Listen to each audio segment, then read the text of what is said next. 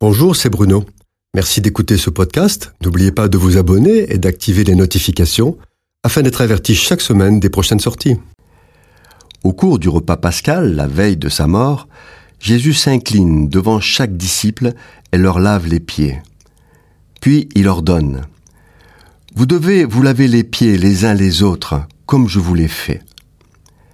Dans la prière qu'il adresse ensuite à son Père, il dit, parlant des disciples, afin que tout soit un, comme toi, Père, tu es en moi, et comme je suis en toi, afin qu'eux aussi soient un en nous, pour que le monde croie que tu m'as envoyé.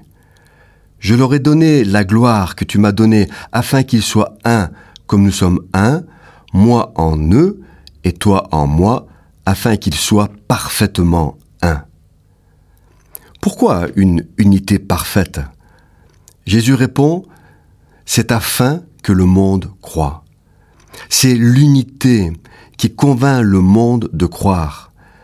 Et c'est bien pour que nous soyons un qu'il nous a donné la gloire du Père, le Saint-Esprit. C'est pour l'unité qu'il a donné le Consolateur. Et nous, qu'en avons-nous fait?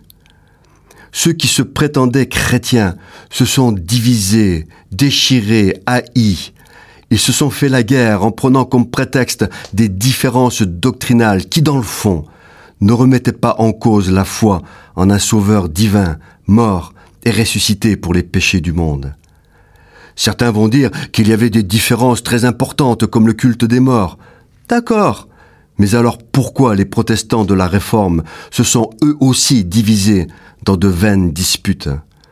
Pourquoi les évangéliques, pourtant issus d'un merveilleux mouvement de l'esprit, se sont divisés jusqu'à, pour les plus extrémistes, refuser de travailler ensemble, même ponctuellement? Et c'est toujours la faute de l'autre.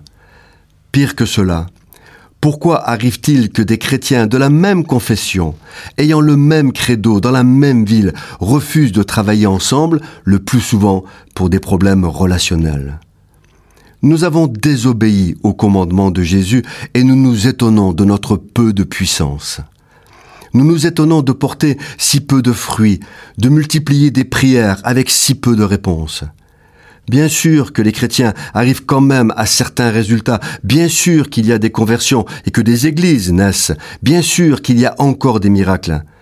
Nous obtenons ces résultats parce qu'il y a des hommes de Dieu consacrés et remarquables, parce que Dieu cherche ses brebis et veille sur sa parole, parce que le diable ne peut l'emporter.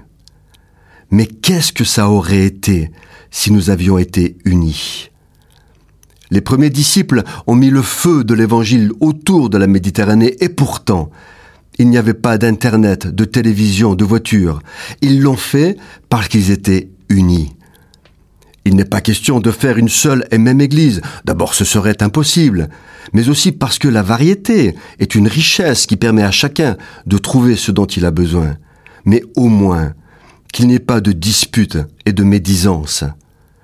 Nous devrions être capables de travailler ensemble, ne serait-ce que ponctuellement, regardant à ce qui nous unit et non à ce qui nous divise. Celui qui divise, c'est le diable. Cette chronique a été produite par Bruno Oldani et Jacques Cudeville.